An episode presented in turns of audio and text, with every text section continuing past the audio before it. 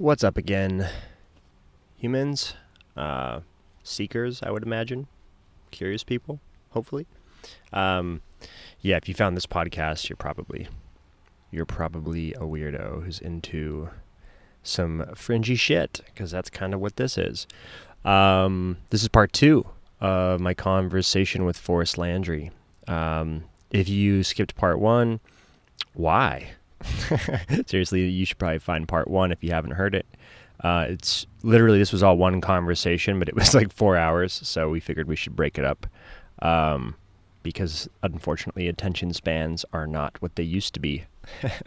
so um, yeah, part one's important. It's good context for this next leg of the conversation, which is all around the rosy topic of existential AI risk or AI X risk, as they say. Um, so yeah, um, the first part of the conversation kind of is important to understand the dynamics that are at play here. But um, this is a, a, kind of a breakdown of Forrest's perspective on the various types of AI risk in kind of a condensed conversation. So, um, hope you enjoy if that's possible. Uh, these can be heavy topics. These can be, um, you know, when you when it really lands.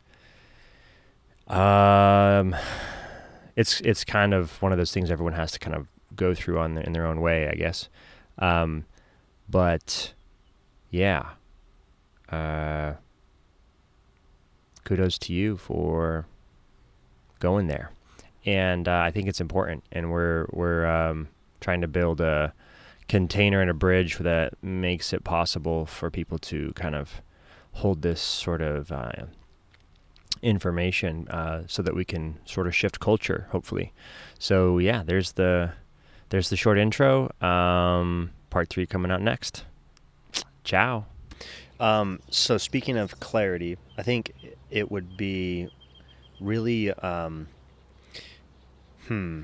It's it's is it, this is kind of treacherous terrain for a lot of people that I want to go into, which is um, bringing clarity around AI and AI risk. Uh-huh. Um, and I think it's both the most relevant problem right now eh, that we have as a species because of the near term. And it's also directly an example of what I was speaking to earlier. Yeah. In effect, if we were to have a situation where the technology is making the choices and not the people, then there is a problem.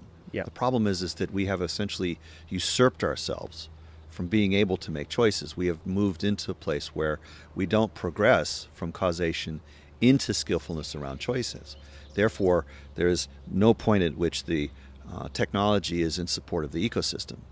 And I refer to this dynamic as essentially a uh, substrate needs convergence argument. It's essentially an ecological issue. Mm. So, in the, in the AI conversation, there's there's essentially three different things which are important to keep track of. Um, one of them is, is as, as, as sort of been alluded to in a, in a lot of contexts, um, this sort of instrumental convergence, i.e., that the AI could become um, self motivated and acquire power, and through this sort of paperclip maximization kind of process, uh, arrive at a state where it just kills all of humanity because we're in the way of its agenda. Does does does that does that imply agency? It definitely implies agency, but it doesn't imply consciousness. It just implies enough skillfulness in the causal relationships of the world to recognize that power acquisition is desirable for attaining its goals. Mm-hmm.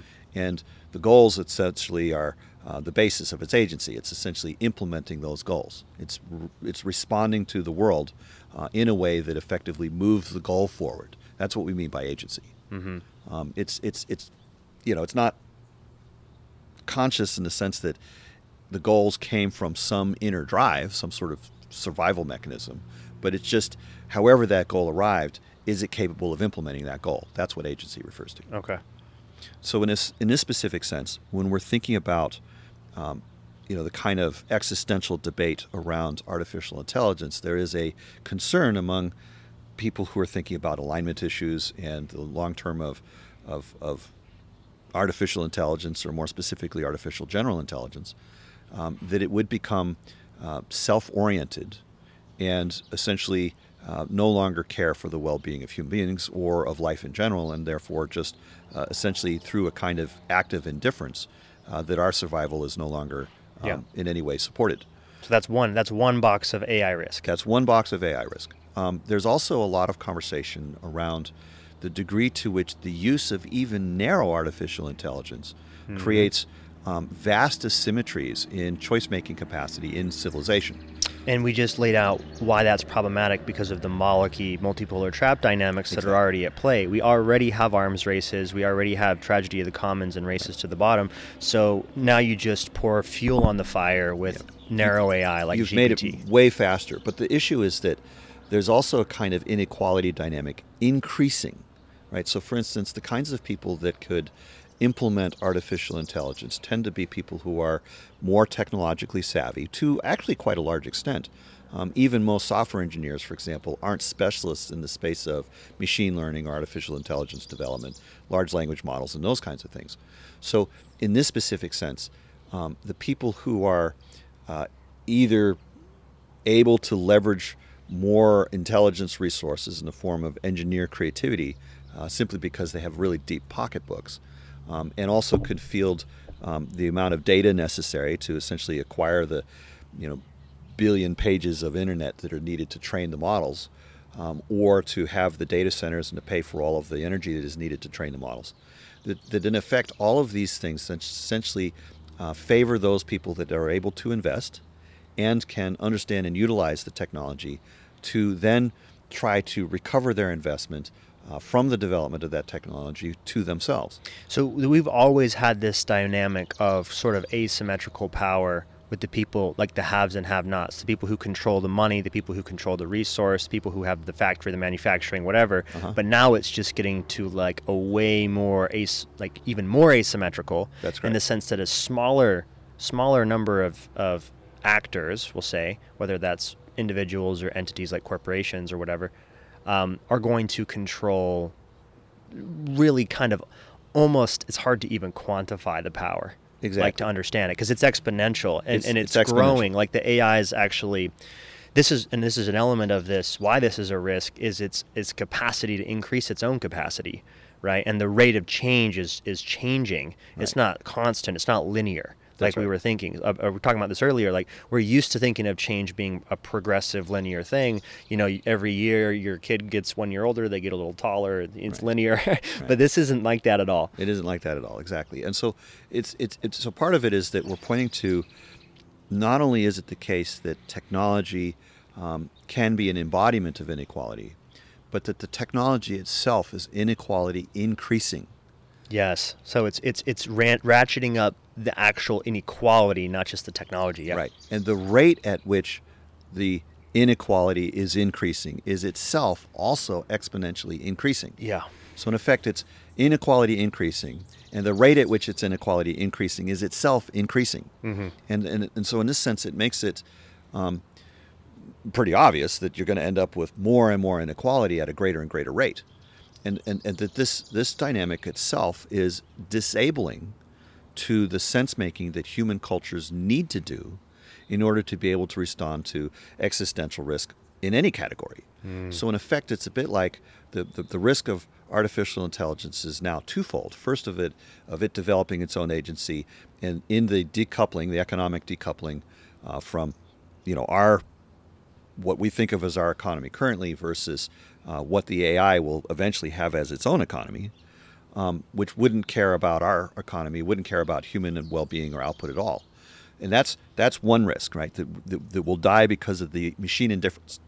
But then there is the risk that, insofar as even if that doesn't happen, there is a huge increase in the level of inequality to the point of, you know, 0.001% of the population having 99.99% of the wealth, that the net effect of that is a wholesale disempowerment of the ability for people to make choices hmm. in the spaces that matter, not just for their own lives and their own families, but for anything to do with the environment and their relationship to their communities, just wholesale. And, and I would argue it's not even about just controlling the wealth; it's controlling everything, information, it's controlling reality. Because if if you have, you know, basically monopolize the information commons with your AI, you know, you, you're effectively you can control. You know, if you're in control of it, you can control the narrative. Otherwise, the AI is in control, or it's some sort of runaway freight train. It's just either chaos. way, you're not getting information about the environment that you need to. Mm-hmm. You're not getting feedback that would be necessary for people to make choices because it's deception everywhere. Yep. So in effect, without being able to trust the capacity for us to know anything about the universe around us, to know even what our neighbors are thinking, that to a large extent we're not doing sense making anymore, and we're not able to make good choices anymore. The notion of wealth in this specific sense refers to a health and the capacity to make choices right? It's it's it's like if I think of a dollar, like I'm going to basically talk about money specifically here, but a but a dollar for me represents a capacity to purchase a good or a service. The good or the service essentially represents a a, a, choice. Like if I if I have a, a a service, essentially someone is doing something in accordance with my choices. If it's a good, it's a tool or something that I can now use to enable my choices. So in effect, the the notion of money and the capacity to choose is, is deeply entangled. Money is mm-hmm. essentially a sort of amplifier of choice. it's an amplifier of choice, or it's an embodiment of choice. It's a representation of choice. It could even sort of be thought of as a store of choice. Yep. I could put the money in the bank, and therefore, um, Choice for tomorrow, yeah. Tomorrow, make choices, right?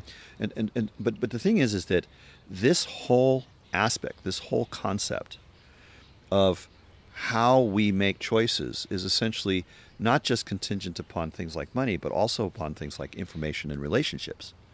But if it's the case that the technology has essentially intermediated itself, it's put itself between people, we relate to our cell phones rather than the person the cell phone is helping us to communicate with. We're relating to the apps or to Facebook rather than to the communities that we want to be a part of. If the advertisements essentially continue to interrupt the flow of communication, then the sense making that we're doing to even understand how to make good choices or what a good choice even means becomes continually interrupted to the point that it no longer functions. So this is, you know, just to recap, this is in this box of sort of narrow AIs driven by kind of unconscious process, Moloch dynamics, multipolar traps, and Well, so also business dynamics. Bear in mind that people who are developing these artificial intelligences are doing because they want more profit. yeah, I know, and, and and also because if if OpenAI doesn't keep you know at it, Google passes them up, right? And So, here we are back in the tragedy. Exactly, exactly. So we're racing to the bottom, um, and the and the narrow AI currently is the, the narrow AI solutions or product, products technologies that are currently deployed are just going to continue to ratchet up, Uh-huh. and it's going to have all of these externalities, including you know a tragedy of the information commons, sense making commons, stuff that you're Right. pointing to here. Right. Um, so that's and I- I, I think I got a pretty good understanding of that, and I see that as the more near term risk. So now we've talked. So there's there's three fundamental artificial intelligent risks. Yeah. So there's one in the sense of the machines themselves develop agency and therefore displace our agency and, and also our Which, lives. which I want to talk more about next. Okay, but let me. Yep. There's there's. Let me just outline the whole thing, right? So, the the, the first the first major risk is what is called the um, instrumental convergence fast takeoff singularity kind of cluster of things. Then there is the um, side effects of technology deployment having ecological information commons type type issues that disable human choice making through the kind of inequality dynamics. Okay. Um, and the third is what is called this um, needs substrate needs convergence. It's it's not a hypothesis at this point. It's a it's a known thing, but it's not very well known. So in effect, this is an entirely different category of the ways in which AI, particularly AI in, in, in every manifestation, generally, specifically, and, and, and you know whether we're talking near term or long term, is itself a hazard. Yeah. So, uh, so you've got the you've got the. I'm going to list them in order of of first. I would say narrow near term kind of Moloch multipolar trap dynamics are creating an arms race with AI, and it's going to accelerate all these other problems and create asymmetrical power Right. and tragedy of, of commons in many ways. That's how it show. That's how it shows up in the, the realm of the human.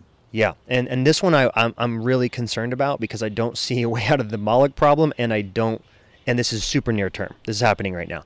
Um, and then the second one is like sort of Fast instrumental, takeoff. fast takeoff. We the, the AI gets its own agency, and we're just like, oh Right. fuck, we're not in charge anymore. So now choice is displaced in that scenario, but Yeah. it's in a different way. yeah, and and and, and um, in a way scarier because um, you know once that cat's out of the bag, what do you do? You know, There's you no can't, solution you to that problem either. you can't put it back in the bag. Right. And then, um, the, then the third one is is you know the substrate uh, dynamic, which is which is the actual hardware, the the substrate, the infrastructure required to have sort of a So let's outline this one Yeah, because yeah, this is the new apart. information. yeah, and no one no one really knows about this. Very few people know about You're this. the only one I've heard talk about it. Um, well, I conceived of the idea several years ago. It was uh, uh, in a few conversations in 2016, I think, where it was like I noticed that this was a problem. Um, but let's let's just characterize it. So this is the one that applies in the space of where evolution works. Now, evolution not in the sense of you know nature evolution, but evolution in this sort of abstraction of a feedback process that creates essentially new organisms, and in this case, new artificial intelligences. So, say for example that we were to recognize that um, any artificial intelligence is by definition based upon an artificial substrate. So this is a bit like noticing that you can't really have a computer uh, or an algorithm, uh, an app running without having a cell phone or a physical hardware, right? That that that anything that essentially would be uh, understood in the terms of a machine learning algorithm is somewhere going to be implemented in something made of actual atoms, right? That, that there's silicon wafers, or you know somebody says maybe it's going to be made out of nanotubes, or it'll be made out of something, but whatever it is, it's going to be a something. And and just to give this more concrete uh, example, so your phone, you you experience a whole world inside your phone, right? Like there's so much kind of.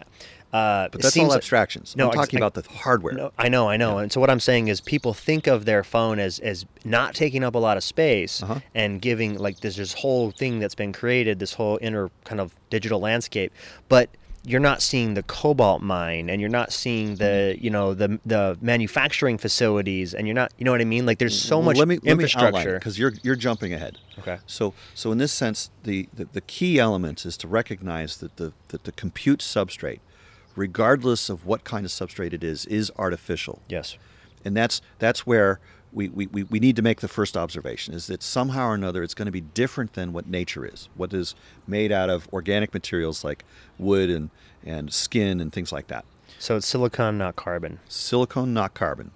And that, in effect, there are um, profoundly different chemistries associated with silicon and carbon.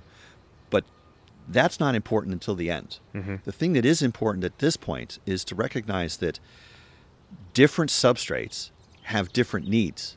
Mm-hmm. Like to create a microchip in a modern wafer manufacturing facility is first of all going to require very high temperatures to create the silicon ingots and very specialized processes to purify them to the you know less than so many parts per billion or trillion um, just to get it to the point that it can be sliced and etched into the kinds of patterns that would be uh, made into compute you know CPUs and things like that there's a, there's a sense in which the environment and the kinds of processes that are involved to make microchips is so profoundly different than the kinds of processes that are needed to support uh, the growing of a plant in a garden. So would you say almost anth- antithetical? Like, Completely like the antithetical. like the sunlight that's great for photosynthesis is is actually pretty bad if Oh, it's you're terrible. yeah, it's going to break down your technology if you leave it out in if, the if- desert. If, you have if you have a silicon wafer exposed to the kind of ultraviolet um, in in sunlight and it just daily sunlight,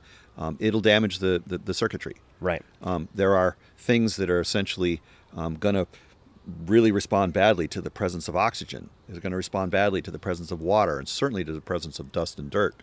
So, in effect, there's a sense in which there's there's just an intrinsic reality to an artificial substrate having contextualized needs for its own continued function that are inherently different than the kinds of environments in which organic systems would live. And and not just different but almost antithetical too. Very opposite. And that becomes important. Yes. Right? But the thing is is that we say, okay, given that there are different needs, if there is any agency encoded in the machinery at all, like mm-hmm. code and apps represent the agency of the maker. So, in other mm-hmm. words, the software that is running on your phone that gives you access to the Facebook servers and all of the data that's associated on them, some of which may actually have been made by people you know, most of which is probably made by advertisers. There's a sense in which there is a, um, a kind of encoding of the agency of Zuckerberg and the executive staff and the shareholders that shape the software, that shape what the cell phone is going to do because their software is running on it. Yep. So in that sense, the the agency associated with technology is to some extent going to be shaped by not just the maker of the thing, but the substrate itself. Yes. So, in other words, the software can only really do what the hardware provides for it, and the hardware has its own needs. So, in a sense, the software is only going to work if the phone is within a certain temperature range. If it's too hot, it'll just shut down. So you're you're talking all hardware right now, and and you're totally I'm following you completely. I think, but I would argue that part of the substrate isn't just the hardware; it's those market pressures, right? Like Facebook's creating that uh, software, that agency that's coming through on your phone from Facebook's agency is pressured. It's kind of it's it's it's in a pressure cooker of forces, including you need to make profit. You gotta you gotta you know it's not just Mark Mark Zuckerberg his will. He's he's forced by the market in certain ways and Moloch dynamics, right? right? But that only applies for as long as you still have economic entanglement. Uh-huh. So, in other words, I would treat that as being an aspect of the category of um, increased inequality as to where the agency is being pushed from. Mm-hmm. Right? But in this particular case, we're talking about it's literally the atoms of the cell phone Yeah. itself that are defining certain things about how the software must work. Mm-hmm. And so, in effect, we can notice that different substrate, different basis of choice. Yes. Okay? So, in effect, the needs drive the basis of choice, drive the way in which the agency of the, of, of the system running on the phone is going to actually be expressed. And so, in effect, in the same sort of way that we make choices that are responding to our biological needs, we get hungry and we have a desire to eat. In this particular sense, the phone gets hot, it's going to have a desire to cool off right? So, so in effect, it'll do that by, you know, in a laptop, for example, there'll be a fan. The fan will go on, Yeah. right? Gets So- too hot, it just turns off, right? Or with a cell phone, yeah, it'll just shut so, down. so the substrate of my biology uh, uh, has to pee. That's right. And, and so if, if I keep if I keep holding that back, I will in fact piss myself. you will compromise your capacity to function. Uh, and so, for the sake of this conversation, I'm gonna hit pause real quick, and I'm gonna pee, and we're gonna finish it. We'll come right back. Great. so, if you do not respond to your need to pee, eventually your bladder will blow up. right? Exactly. I mean, and believe me, you'll be increasingly uncomfortable the more that you prevent yourself. I just experienced that, Yeah. and I was just like, oh, I don't want to derail this conversation. But then the more I stopped it, the more it's like I couldn't focus on the conversation. Exactly. so, in effect, our choices are shaped by our biological needs. The same's going to be true for artificial systems. Artificial systems are going to be shaped by artificial needs. The basis of choice and the basis of, you know, um, obviously, we're not thinking of uh, machines as making choices per se, but they are, in a sense, conditionalizing their exports, their outputs, on the basis of their inputs, one of which is essentially needing to be responsive to the substrate needs. If I'm not conditionalizing my outputs or my functions on the basis of the actual physical needs as well as the digital needs, then in effect the system will cease to function. So, in this sense, there is a, in, in the same way as, as with human beings, different basis of choice, where the basis of choice is going to drive the choices we make. The choices we make are going to drive what actually happens, what the outcomes are, and that's going to affect the world. And ultimately, it'll affect us because the world affects us. So there's this loop, Yep. right? Substrate, needs, basis of choice, choices made, outcomes, environment, substrate. Yep, it's circular. It's circular, goes around. Yep, because you're you're exactly. So Okay. the the the consequence of your choices is going to be affecting. It's going to be in a sense changing the environment, right? That's right. And uh, and on and when a macro level, it's terraforming the planet. Well, yeah, that's what's happening. Like when we talked about the Anthropocene earlier, Yep. we're, we're noticing that it's the era in which the effects on the environment of our choices collectively made Yeah. are starting to be noticeable. It's the era in which the wilderness disappears. Unfortunately, and part of the thing that drives my motivation for developing this philosophy is to essentially reverse that, to essentially say, hey, we need to create thriving ecosystems, particularly woodlands, right? Um, I happen to be very much in favor of woodlands, given that my name is Forrest, it fits. So, in this sense, there is a very strong loop that goes all the way around, but it goes around through this substrate atomic way of thinking. So in a sense, it's it's gonna actually be the case that for artificial systems that that same loop is going to apply, except that it's now going to apply in an artificial sense. Artificial substrates are going to create needs that are different than the kinds of needs that would come up for organic systems. That would be different basis of choice than for organic systems, which would be different choices than organic systems would make, which would have different outcomes than organic systems need, and would have different environmental effects than are healthy for organic systems, which would affect substrates for artificial systems in a way that supports the artificial systems. So, in effect, the alignment problem mm-hmm. is to have the choices and the outcomes and the environmental effects be favorable to humans, but literally everything driving that is essentially coming from an artificial basis that can't possibly be in alignment. So, I'm really glad you went there. I was about to bring up that point about the alignment problem. And so what you're saying, it sounds like that the basis of the misalignment is is actually in har- it's in the hardware, it's in the infrastructure, it's in the substrate. It's very physical. It's in the fundamental nature of the chemistry itself. Let's look at at um, given that artificial intelligence is, I guess at this point, almost universally implemented on silicon substrates. Right? I, I can't think of even a single example of of any system implementing uh, anything that resembles machine learning that's not done on compute infrastructure that's done on silica-based hardware. So, in this sense, we're looking at the chemistry of silica as different than the chemistry of carbon. And yes, they're both uh, in the same column on the periodic table, so the kinds of chemistry they can do in certain senses analogous, but the energies at which that chemistry happens is vastly different. And the way that you can sort of notice this is if you were to sort of look at uh, the kinds of ranges in which che- organic chemistry happens, it's basically at standard temperatures and pressures, right? Um, sea level and you know roughly a few thousand feet one way or the other, and um, room temperature roughly a few hundred degrees one way or the other. Um, whereas if we are looking at silica-based chemistry, it doesn't even get interesting until you're up to 1500 degrees.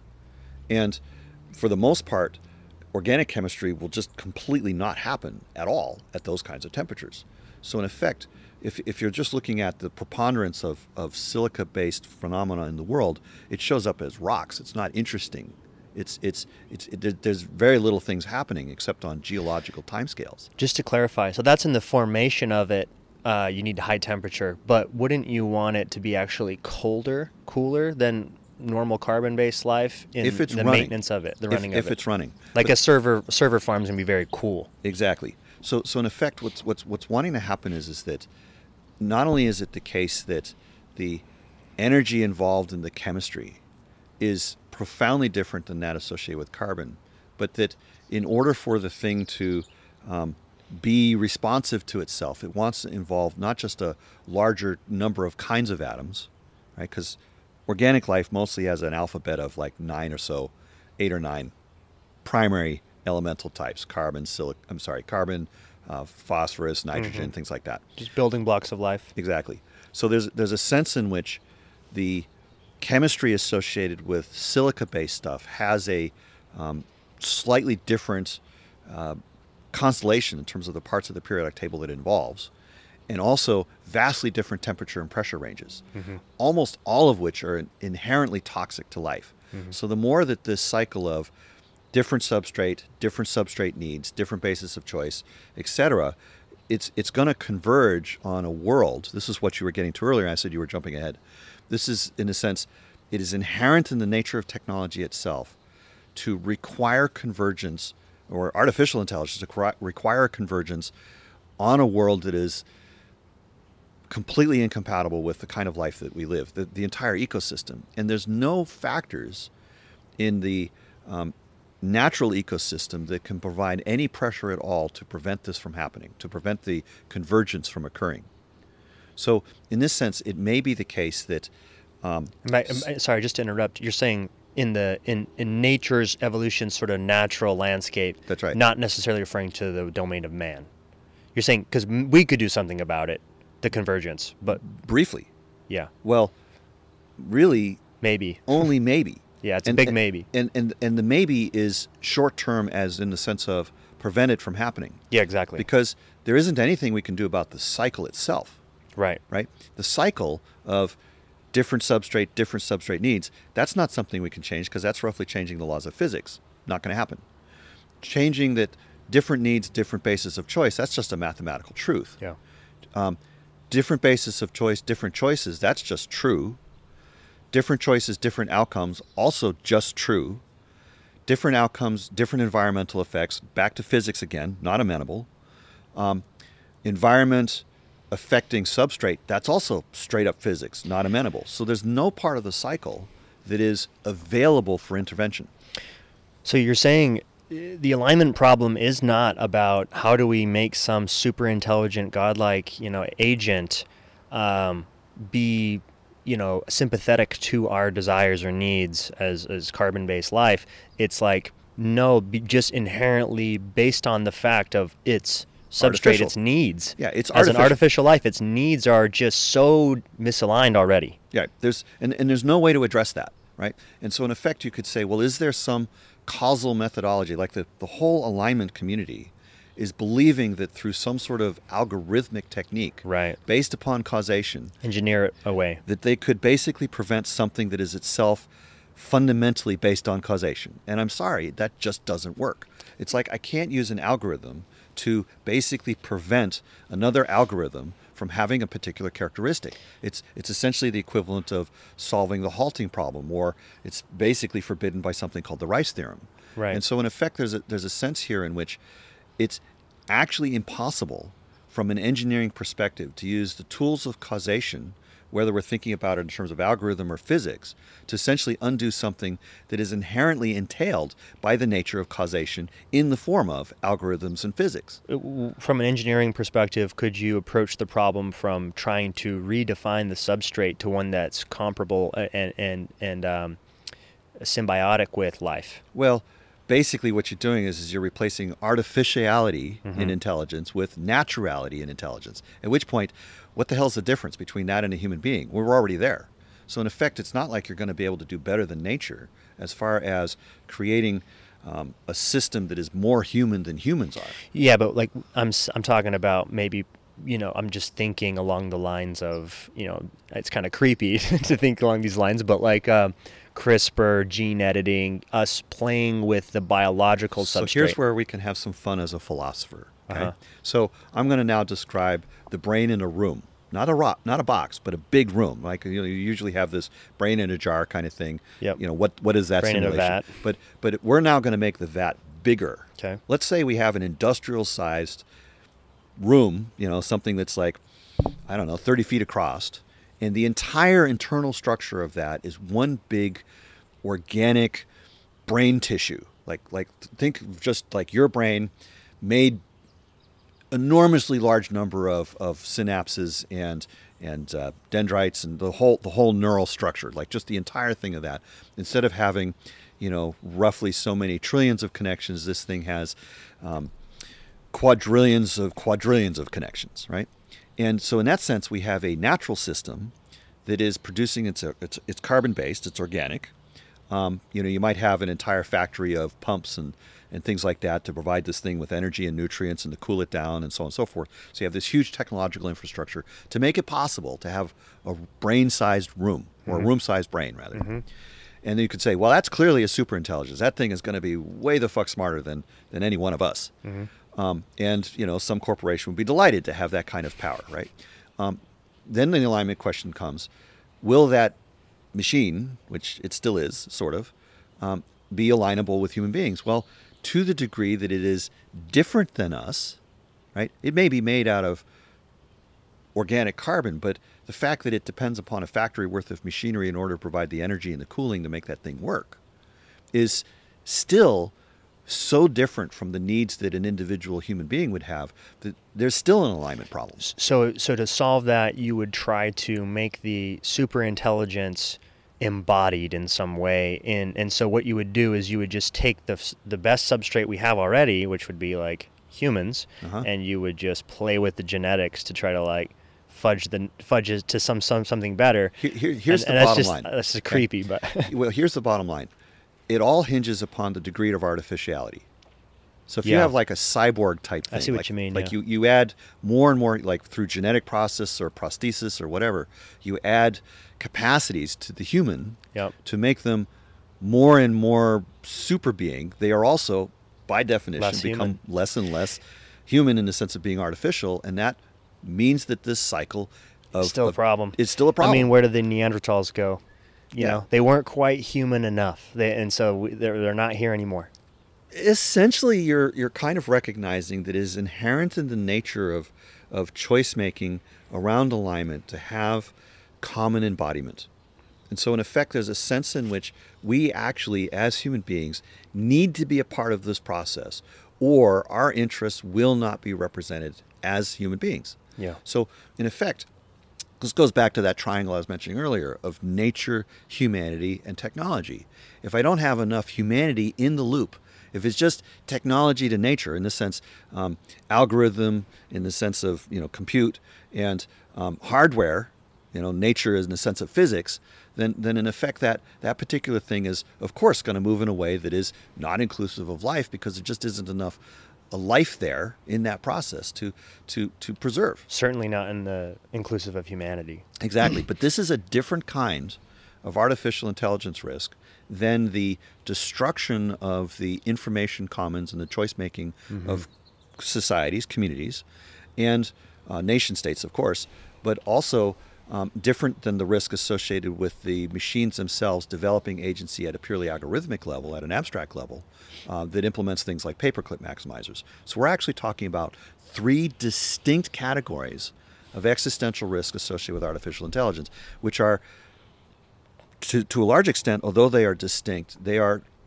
also inseparable because any one of those risks essentially accelerates the other two. Yep. Yeah. So and they're all convergent, right? If you if you notice, each one of them is exponential convergence, and they they just they just operate on different timescales. The one that that is the substrate needs thing is very slow moving, but very inexorable.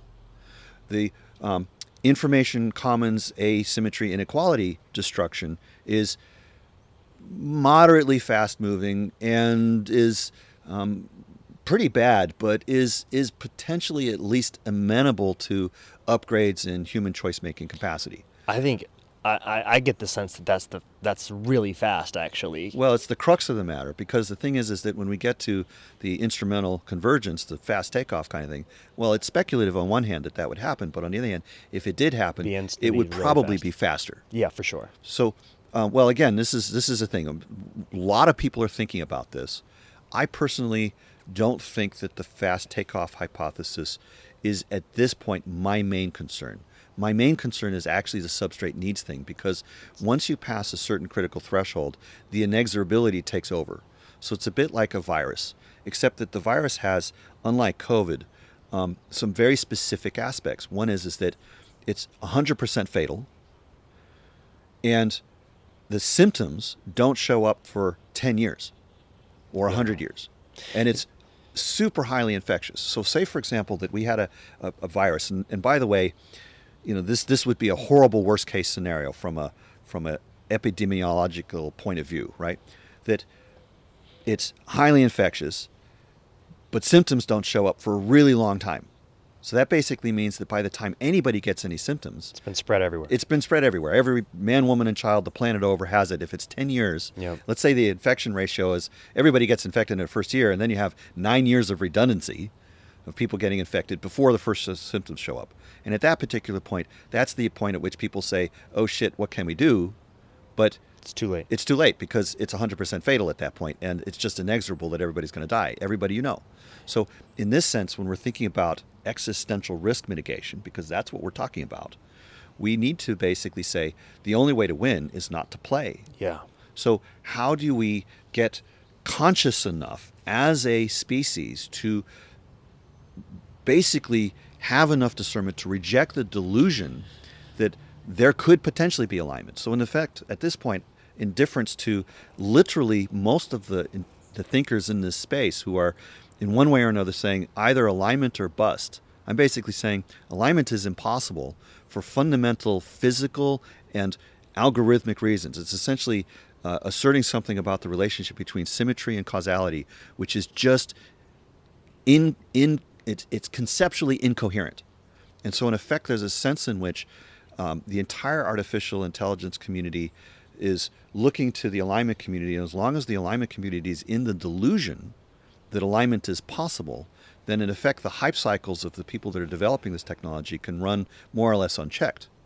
And so, in effect, the the, the world at large is basically saying, hey, we feel really uncomfortable about this because they have genuine intuition and, and, wisdom about these things and saying, hey, we don't think this is a good idea. And they're getting steamrolled by the um, Silicon Valley tech mongols that are essentially trying to uh, figure out a way to make money short term. So, in this sense, we really need to understand these three categories of existential risk associated with artificial intelligence as powerful and in some cases inexorable forces, right? If, it, if, we're looking at the substrate needs convergence, once that gets going, there's no turning back. Same for the instrumental convergence. Once that gets going, there's no turning back. So, in effect, the only place that we can ameliorate this is to not build the doomsday machine in the first place, which essentially is a bit like we actually need the sense making around this to be at maximum clarity. Yes. This is where clarity comes back in. This is where wisdom comes back in. This is where we need a vision of the future that is not some sort of techno utopia, but actually something a little more humble, a little less flashy, that basically says something like, we just want to live healthy, good, satisfying, joyful lives where we individually and collectively can make choices in ways that help us to feel good in our bodies and in the world because thriving is the basis of the of the choices. Let's in a sense get wiser about what we have as capacities today and utilize those in ways that essentially mean that technology is in support of the well-being of nature rather than the delusion of it could be in support of profit. Um, I'm with you 100% on that. And I just want to linger a little bit on this risk, um, this X risk with AI, um, with substrate in particular, mm-hmm. so I can fully wrap my head around it.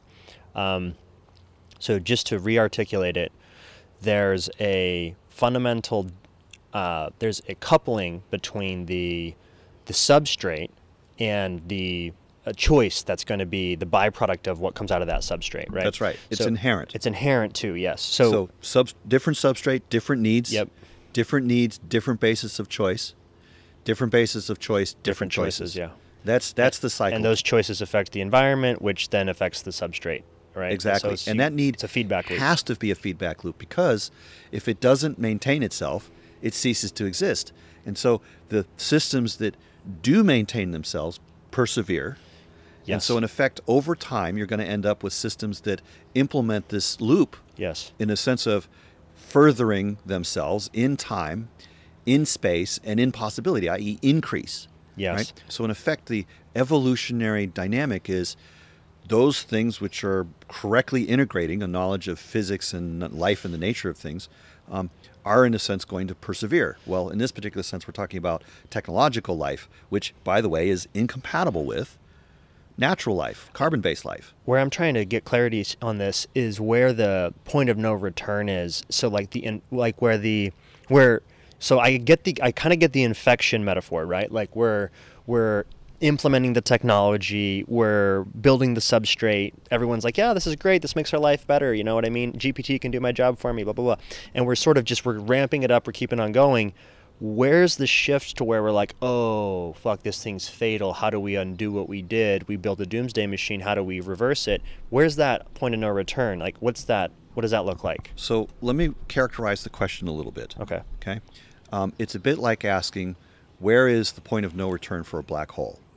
There's this thing called the event horizon. Uh-huh. Okay, and the idea of the event horizon is that once you've gone past that, there is no force in the universe, even traveling at the speed of light, is not sufficient to undo the damage. Mhm. And so in this particular sense, Inexorability, right? it's an inexorability. So, in, so in effect, we're actually saying, not where is the threshold so that we can get arbitrarily close to it.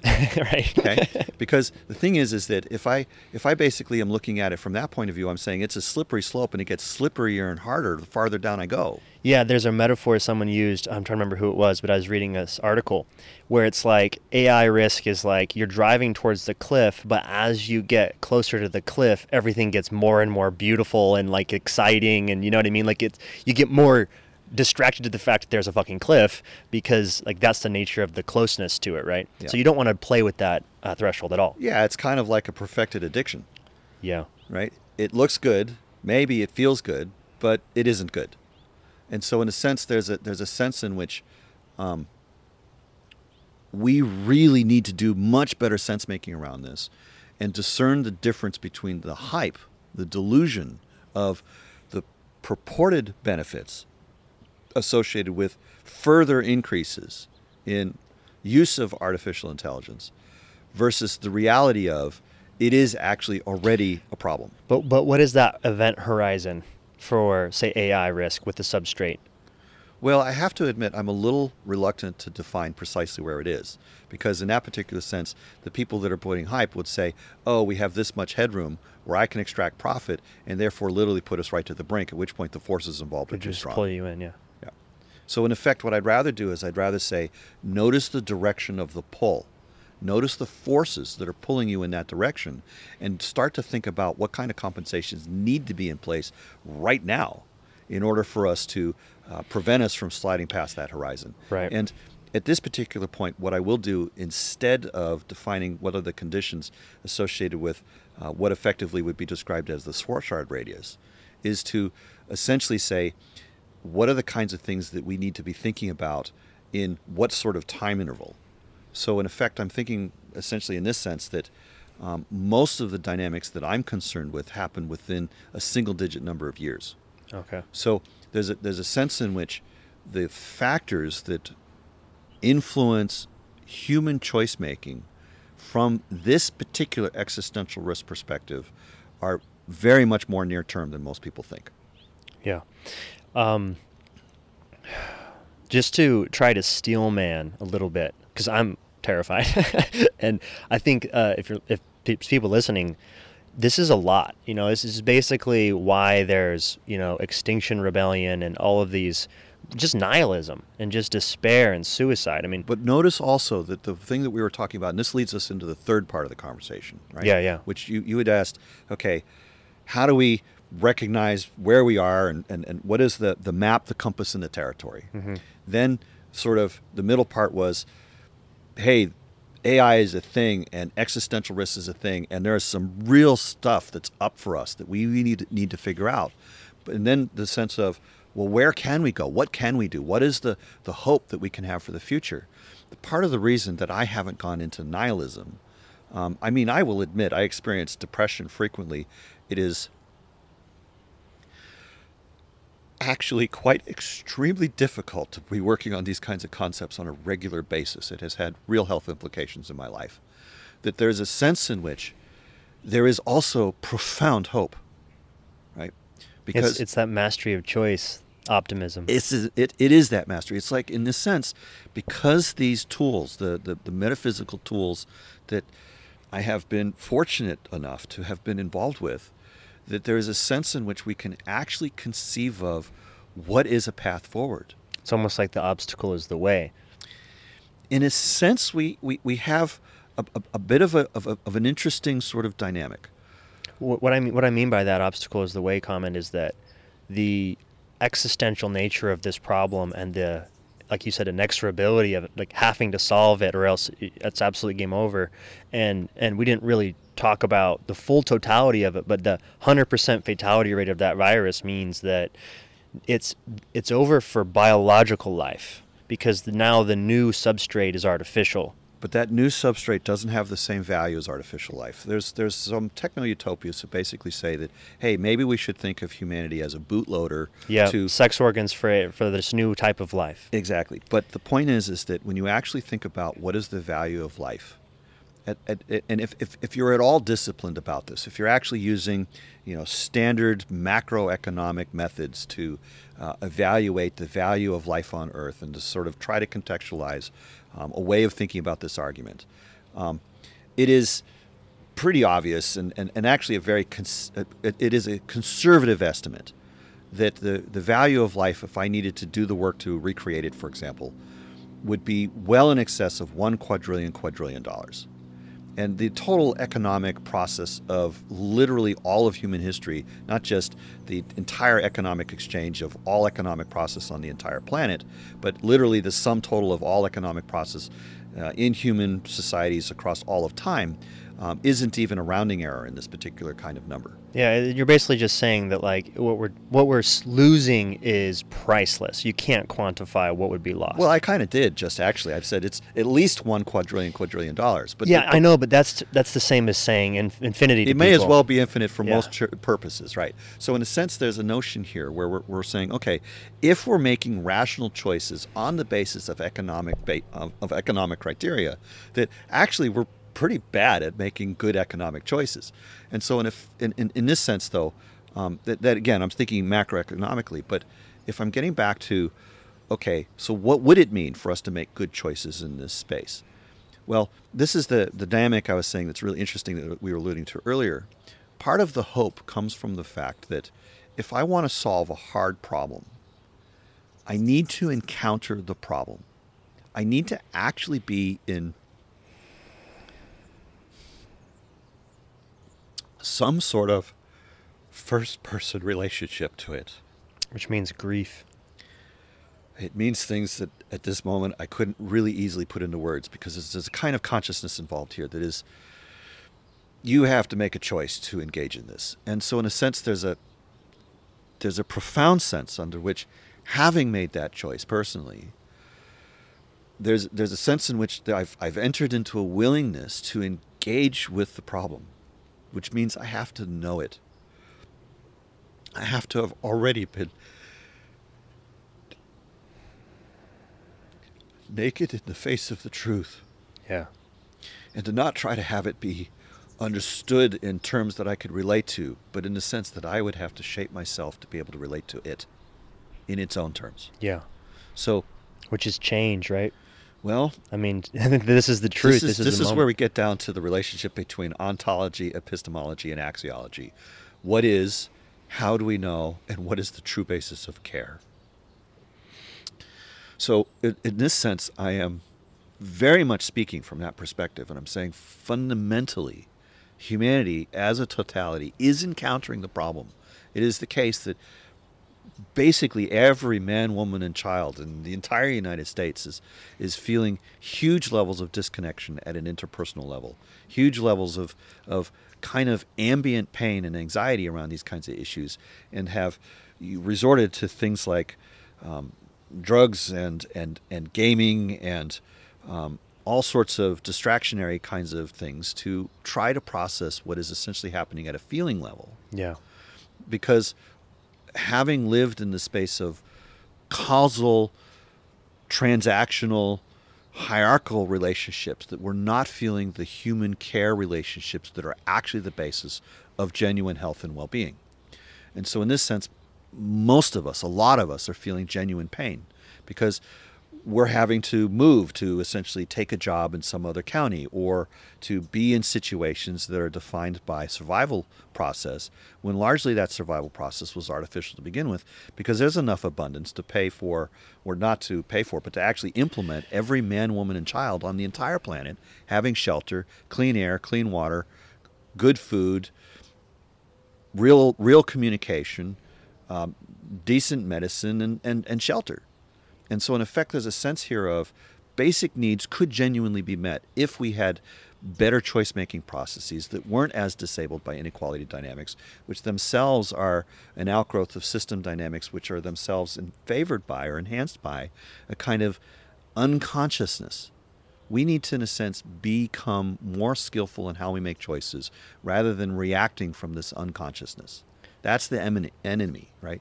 It's a it's a sense of unwillingness to be discerning and to take the easy road of being judging, to be disconnected rather than attuned.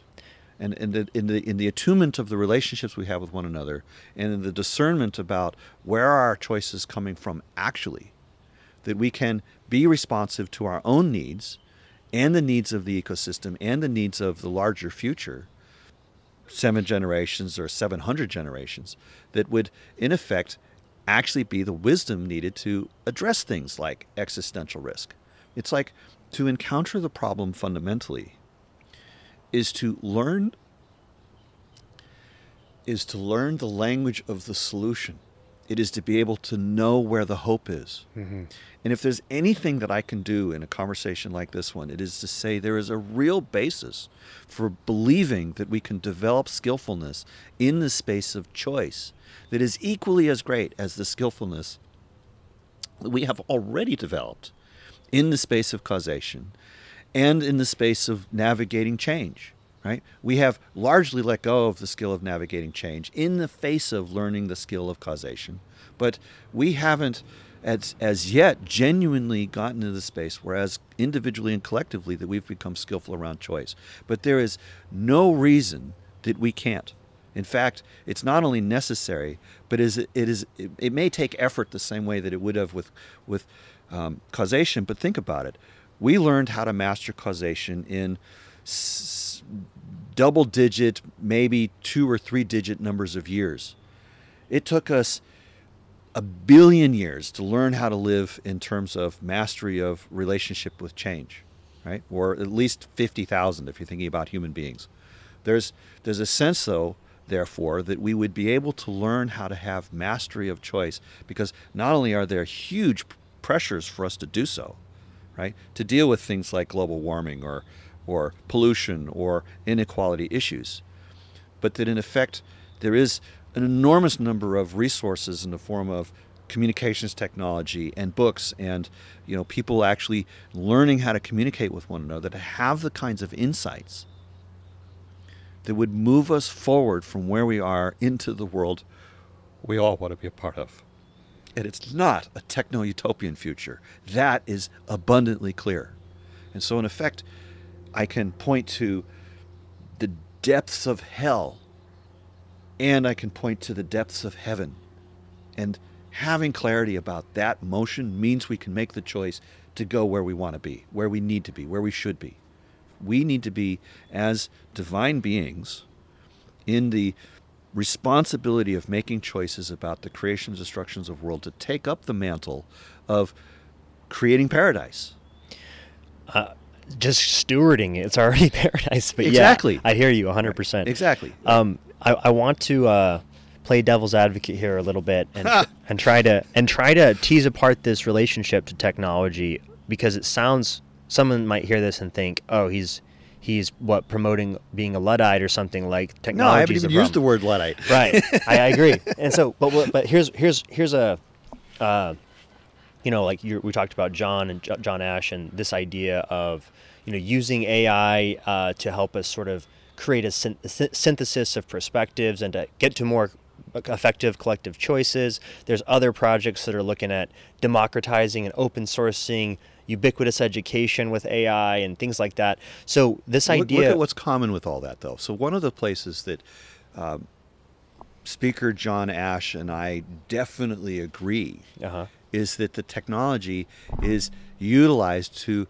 help human choice making specifically in the way of helping human choice making to compensate for the biases. But it's still about so we're choice. not reacting; we're making choices. Yeah, yeah. So it's, it's wiser choices. Right, and that's what I'm trying to um, to to understand here. Right. So all, what, all of those processes, every single one of those things, if we're distributing the access, if we're making it so we're addressing the inequality problem, we're in a sense making it so that the technology can be in service to humanity yes. In a way that helps humanity be in service to utilizing that technology to be in service to nature so we're, we're trying to achieve strike this balance of, of the, the human uh, humanity nature and technology right. and that was what I would call a protopian future, like where we're trying uh, to. I'm not using the word utopian because. No, I meant protopian. So we're trying to. How about pro vitality? Pro vitality, sure. Yeah. But like just just iterating towards a better and better future. We want to create a virtuous cycle yes, virtuous cycle would be makes that it iteration. more likely for us to get win-win solutions. Yes. Rather than say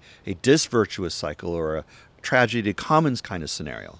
So in effect, what we're what we're aiming for is to learn the kinds of flexibility of imagination to even conceive of how to get to where we want to be from where we are. Hope, therefore, is actually important. We want to have clarity as to what does conscious sustainable evolution actually look like? What does it feel like? What are the techniques that would be the kinds of things that would help us to discern what is an appropriate use of technology? so I see a polarity here. Uh-huh. Um, I see the risk very well. Like I'm, I've been down this rabbit hole, not nearly as long as you have, but um, Well, hopefully we've con- conveyed the the categories of risk for artificial intelligence and conveyed the ex the existential nature of the substrate needs risk because that's important. Yeah, I I, don't see we- that in the conversation yet. I, I agree, and I Yeah. think that we've done it in a way that's fairly simple to understand. It's actually a pretty simple idea, Uh-huh. um, and it's that's kind of the scary thing is it's like, oh yeah, it makes sense. Uh-huh. It makes sense that like alignment is kind of fundamentally tied to the substrate and, and the infrastructure and the environment. It's not necessarily just about like, oh, what's this Abstract goals. yeah, Yeah. exactly. Like programming in some sort of like morality or ethics into a machine, right? Um, so I'm with you on all of that. Um, but can you steel man the case? So what I mean by the polarity is it's not just black and white, right? Like there's risk over here it's very real, and we have to hold it. We have to, Uh-huh. and thank God for men like you who are holding that problem and who are making the hard choice of going deep into the problem so you can understand the solutions. But the half life of people in my particular career is somewhere between one and a half and two and a half years. I have decades into it at this point, and I'm needing to retire soon. yeah. Well, just being honest, because you're saying super glad to have me in this position, but on the other hand, I'm just grateful. how, how long can I hold in this position? I need help. Yeah, for sure. And, and for whatever reason, I've been sucked into it. I can't stop thinking about it. Um, Mo- Moloch is my dreams. Moloch in my dreams right now. It, it's it's Those all- sound like nightmares. So hopefully, what I can do in a conversation like this one is give you a solid, credible basis by which to be able to navigate towards how to understand and recognize is- the reality of the hope. which is where I want to go next. Yep. I but before we transition into that, uh, this other pole is the optimism. It's the it's the possibility. It's what people who are developing AI and who are really smart. They're they're they're not just like trying to summon a demon. They're trying or you know like no, a, they're in a a delusion of machine. optimism. It's just it just happens to be a different optimism. So can can I let's do this for a second. I think this will be very useful. Can you try to cuz I think of it as is is a polarity map here, not a black and white. So just like how the people who are optimistic need to see the risk, they need to see your what you're saying is signal on your side of the of mm-hmm. the argument. On the other hand, don't you feel like there's signal on the side of the optimism in technology, or at least I don't know how you would want to articulate that, but it's there's there's a signal there that that's as a reaction to deeper underlying drivers. So, the, but not at the same scale we were speaking earlier. Much short term. So, uh, much shorter term. Think hundred years rather than 1000s Okay. So, understand that philosophy has been the main driver for why that's happening. What you're talking about of technological engineers basically saying, "Hey, we would love to create something that is uh, beautiful and uphold society and so forth." Most engineers, the, the kind of community yeah. you're Can you about, man their case? I, I, I want to steelman it. I want to describe why they have it, which is slightly different. Okay. So, in other words, I'm, I'm talking about the kinds of drivers that move them into the desire to hold that vision, as opposed to is the vision something that is internally consistent? Okay. Because you're saying there's signal there, but the signal isn't a signal of, hey, this is a good idea for rational reasons it might seem that that's the case, but the rationality itself is driven by desires, right, which themselves are not consistent with actually their own substrate.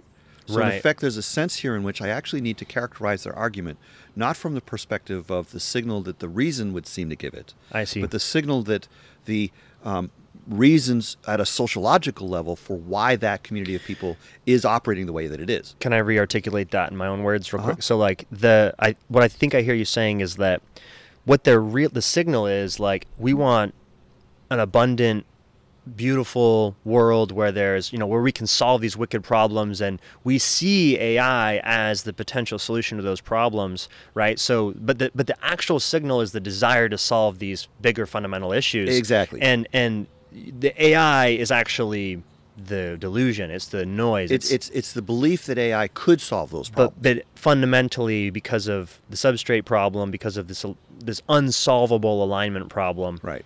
It, it's a delusion to think that It that may will, solve, solve our problems, problems but it'll solve it for itself, not for us. Or the corporation may solve problems, but it'll solve it for the benefit of the corporation and not for the benefit of the community. because yeah Moloch there's no way even if you do get this like you're just increasing the the, the power of your lever but the the problem un, is already is already it's already the case that with the amount of power that we have currently we're fucking up the whole show so why would it, an increase in that capacity be a good thing Right. So if I have bad choice making capacity, more power just means I make bad choices quicker, faster, and with more consequence. Yeah, and so I have no like I don't think it's worth trying to steelman the argument of like, hey, we're just gonna reach some singularity and upload our consciousness to the you know But whatever. it's a very simple model. So no, a result, it's it feels it's simple, but it's stupid because it's like I'm more interested in, and I think I think it is any helpful Uh-huh. to, to, to speak to why the delusion came to be that. for sure. Because the thing is, is that I do want to provide a path out for those people, right? Oh, because the desire to have a better world is a true desire. But the thing is, is that the system, i.e., uh, corporations that have owners that want to return, like investors that want to increase their return on investment, creates a system of perverse incentives that co-opts that desire for a better future into a future that is beneficial for a small group, i.e., inequality increasing, which itself has a consequence of disabling the sense making around how to actually create a better future. So, in other words, the, the delusion ends up becoming part of the dynamic. And so, in effect, we need to actually trace that in order to be able to have genuine grounded hope that we can say, I really connect with the desire that you have to create a better future. Let's actually identify both what that future feels like and is, and what it feels like inside of ourselves to have desire for that. Yeah, and, and, and the better future to me can't be escaping from this kind of shitty place that we've Right. that we're, we're creating, right? Right. And it has to be, you know, this planet, these bodies, this lifetime. That's you know right. what I mean? We That's have right. to, that's what Jamie Wheal would say. Like we got to do it now, and these embodied humans, Uh-huh. not and and so I would see like the sort of techno utopian singularity, upload the consciousness, Ray Kurzweil thing, as almost like the the geek, the nerd kind of way of of us of um, kind of beating the game that they weren't able to play well at, which is Oh, the sure. embodied human game. So, so I'm going to now speak to it as an autistic person. Okay, so you know, because Asperger's a thing among most engineers. I mean, it's an attractive field to get into because you get to work with ideas and machinery potentially. Uh, because frankly, navigating the realm of humans is a lot harder. Yeah. Right. So between the um, people, events, and ideas, right? there's there's three kinds of conversations you can have, um, and I'm just speaking kind of roughly, broadly here, but there's way lot of detail and nuance associated with navigating humans. There's less detail and complexity associated with navigating conversations around events, and there is essentially a kind of almost pristine purity around navigating ideas, mm-hmm. right? So, in in this sense, I- I'm not going to evaluate that one or the other of these kinds of conversations is better or worse than another. I mean, most people who are on the spectrum are going to say something like, "It's just actually more comfortable to work in the space of ideas," and there's there's a lot of reasons for that that I can describe on a neurological basis and how that all works. But the point is, in this moment, is that the the kinds of conversations that drive desires and social processes are going to be in that very uncomfortable category of working with people. Yeah, messy. messy. Not the the clean logic of code. Exactly. So, so in this sense, there is this uh, sort of unconsciousness in the motion towards a machine-oriented future, a technology-oriented future, as being desirable. So, in effect, it's a bit like the engineers, through a mastery of causality, have come into positions of power where that power itself was felt in, say, the 90s, you know, the 80s and 90s, where the geeks were essentially all of a sudden, you know, realizing that they had influence on the world, and you had the 2001 bubble sort of happening, right? That was when, you know, in the 90s, and especially since then, where the, the kinds of people who are the business owners, who are the uh, top down hierarchical control, uh, investment geeks, and, and, and, and the kind of people who are um, thinking about um, essentially extraction, right? The So- Jobses and Gateses of the world. yeah, I, I would say so. So in effect, there's, there's I was thinking Zuckerberg too, but there's there's a notion in which there's a fundamental um, different orientation around I want to win the game, and the game of profitability and becoming rich and so on and so forth, which is a different motivation than the engineers have, which is I want to make the world a better place through the vehicle of ideas and causation. And I want to build cool shit. Like I want to be. In, it's it's a creative process, Yeah, a generative process. It's Yeah, satisfying. It's, it's, satisfying. There's there's a sense of I can make something that makes a difference. Yeah. Okay. And believe me, these drivers have been part of my life, so I completely relate. And there's there's a notion here in which having come to working with this philosophy and the metaphysics and the and the sort of conceptual toolkit that it provides is that I have come to recognize that actually the problems need to be understood in terms of how I relate to my own biology and how I relate to other people. And that I can't solve the problem at a technological level. I have to solve it in terms of how we collectively choose, which means I need to understand people's motivations and how that drives the narrative.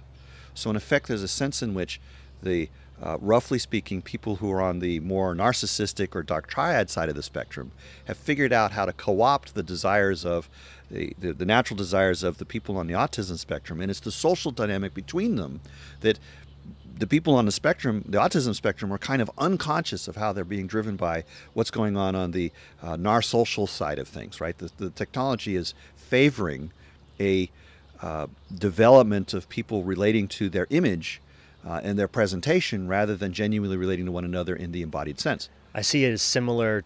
A, a metaphor for this might be like a loyal warrior, but fighting a politician's war. Fighting a corrupt king's Yeah, war. exactly. So, so in effect, there's a, there's a notion that we really want the engineers to be more discerning about how they're getting used, right?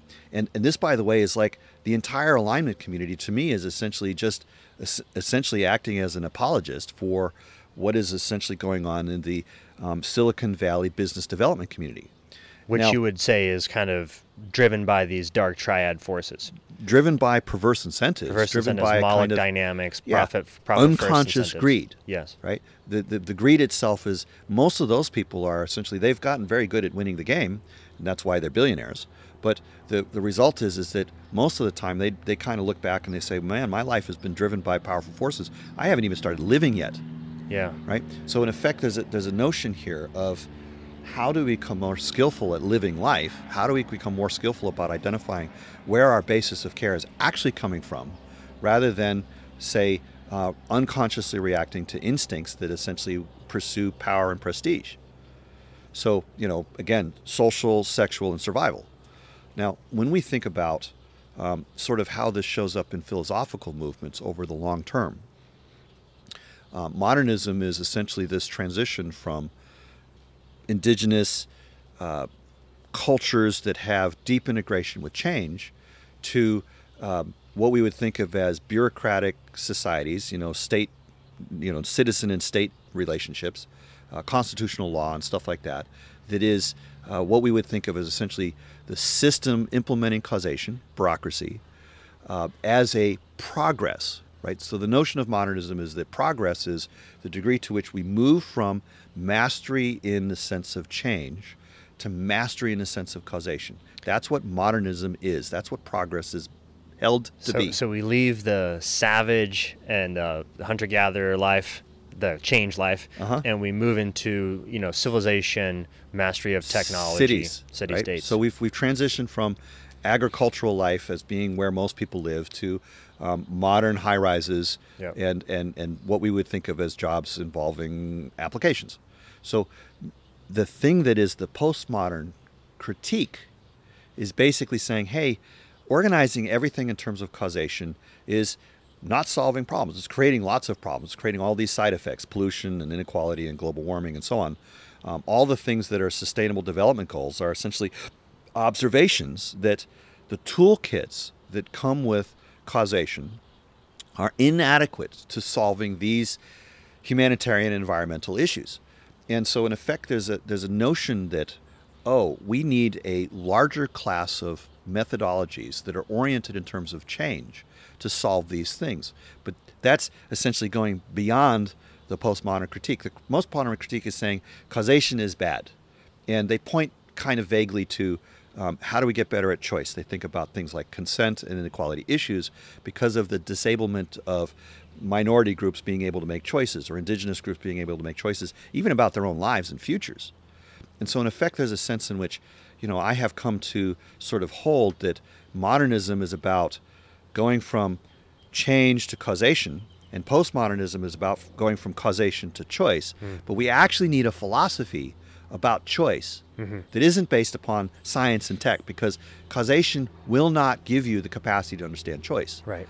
To understand choice, you have to go back to something like the metaphysics, which can say things like choice is cooperative, it's creative, it has a, uh, a nature that, in a certain sense, at least from an observational point of view, is kind of invisible. It operates in a more distributed way, in a more holistic way. It's infused with wisdom, able to be better. Thought about in an ethical sense, we can think about the principles of good choices. What do we mean by good choices? What is the nature of the sacred, or what is meaningful in life? And so, you know, even the notion of how we hold things like love and play and work are all held within this sort of matrix of value. And so, in a sense, we're talking about embodied values rather than virtual values, having the ability to distinguish between virtual values in the sense of monetary things versus embodied values in the sense of friends and family, and community as a process and health, to now thinking about things in the sense of okay, given that we are making choices skillfully, that we can now connect back to changes which move us from hell into heaven.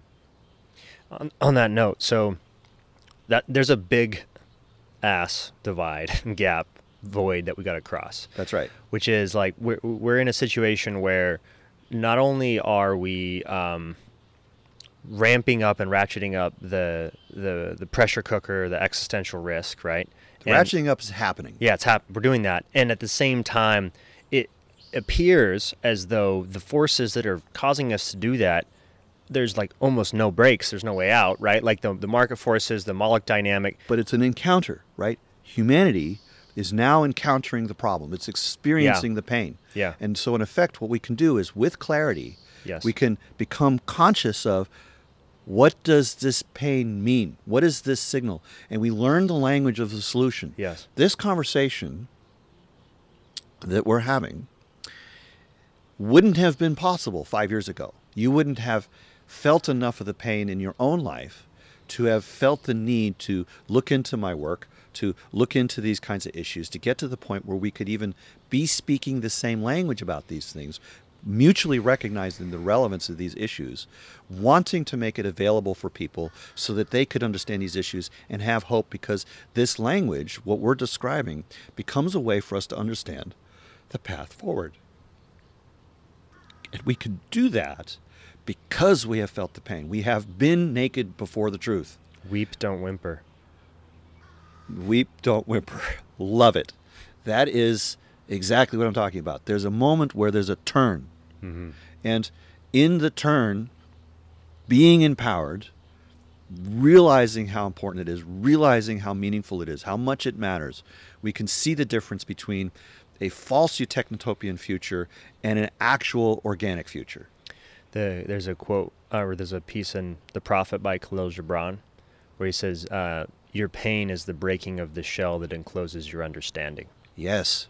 and and so as the seed must be broken uh, open by you know and be exposed Yeah. it's like so too must you know pain If you crack the egg open before the chick has had a chance to develop, it's too soon. Yeah. If you wait too long, the chick dies. Yeah. So, in other words, you want the breaking open to happen from the inside. And I've been going through my own breaking open process for the last Right. 10 years. But I couldn't have forced it on you, and neither can anyone else. Exactly. And but but because there's other people listening right now, hmm they're on their own journey, going through their own process, right? I mean, my breaking open process started when I read a document that kind of popped my or cracked open my Mormon egg, Uh-huh. right? And expanded my world radically, but in a really painful grieving process, right? Yeah. But it expanded my understanding, just like Kahlil Gibran Loss says. of belonging. Oh, total man. Terrible loss of belonging. Yeah. I could laugh about it now, but fuck. Yeah. Yeah, and- and I empathize with everybody who's going through that. Because we're not just on the level of Mormonism, but like we've we've lost tribe generally as a we species. want healthy community. tribe. And we desperately need to become skillful at how we do healthy community. But like for someone who's listening, they're basically.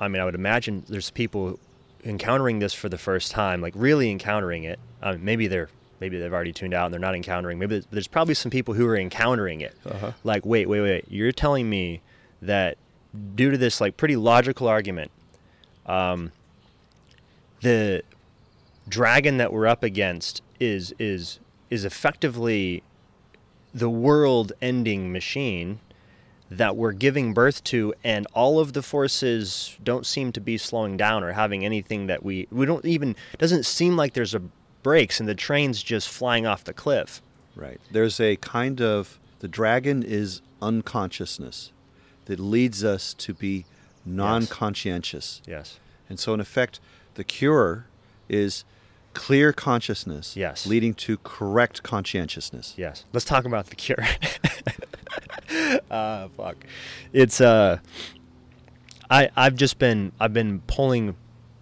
I've, I've been noticing this it's so strange man it's like as soon as you really surrender to the grief as soon as you really let yourself feel it and you really feel the weight of this miraculous gift just like slipping away Yeah. it's it's like It's hard to have a capacity to genuinely implement a solution unless you've encountered the problem. Yeah and and to To become a part of the solution. And that's the thing is when you do encounter it you're like oh let's find the other path right let's let's do something cool let's do something more interesting What got us here won't get us there. yeah. So let's talk about something more interesting. And that's a wrap on part two. Um, so part three is uh, hopefully hopefully more positive, optimistic, and more of um, you know North Star like kind of map of sorts, thinking about how we can go from here, where we can go from here. Um, so yeah, uh, if that didn't, if that wasn't, uh, you know, if you're thinking right now, what's the big deal? Then you, pro- I would, I would maybe the implications of the conversation haven't landed um, fully, or maybe you just disagree, and that's fine. Um, but yeah, if there's, uh, if there's, you know, another perspective here, which of course there are lots of other perspectives, but um, I'm I'm interested and curious about this topic from all the different angles, and I'm not trying to just like fall into one camp or another. Um, so if there's, I know I'm, I'm familiar with all of the other uh, stuff in the space. Well, not all of it, but a lot of stuff in the AI space right now. So, but if there's anything that you think I need to desperately check out, um, you can connect with me podcast at truenorthproject.com. Um, so yeah, uh, this is Christian signing off, and uh, stay tuned for part three. Oh yeah, and I'm going to play you out with uh, some beautiful poetry. Um, I think I alluded to it in this episode by Kahlil Gibran. Um, I might have alluded to it. It might have been at dinner, but basically, um, this piece from the prophet on pain. So I'm gonna play you out with that. Um, to just kind of soften the landing. Your pain is the breaking of the shell that encloses your understanding. Even as the stone of the fruit must break, that its heart may stand in the sun, so must you know pain? And could you keep your heart in wonder at the daily miracles of your life? Your pain would not seem less wondrous than your joy. And you would accept the seasons of your heart, even as you have always accepted the seasons that pass over your fields.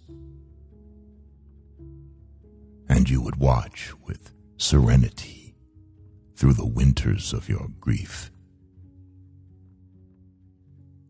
Much of your pain is self chosen. It is the bitter potion by which the physician within you heals your sick self. Therefore, trust the physician and drink his remedy in silence and tranquility. For his hand, though heavy and hard, is guiding by the tender hand of the unseen.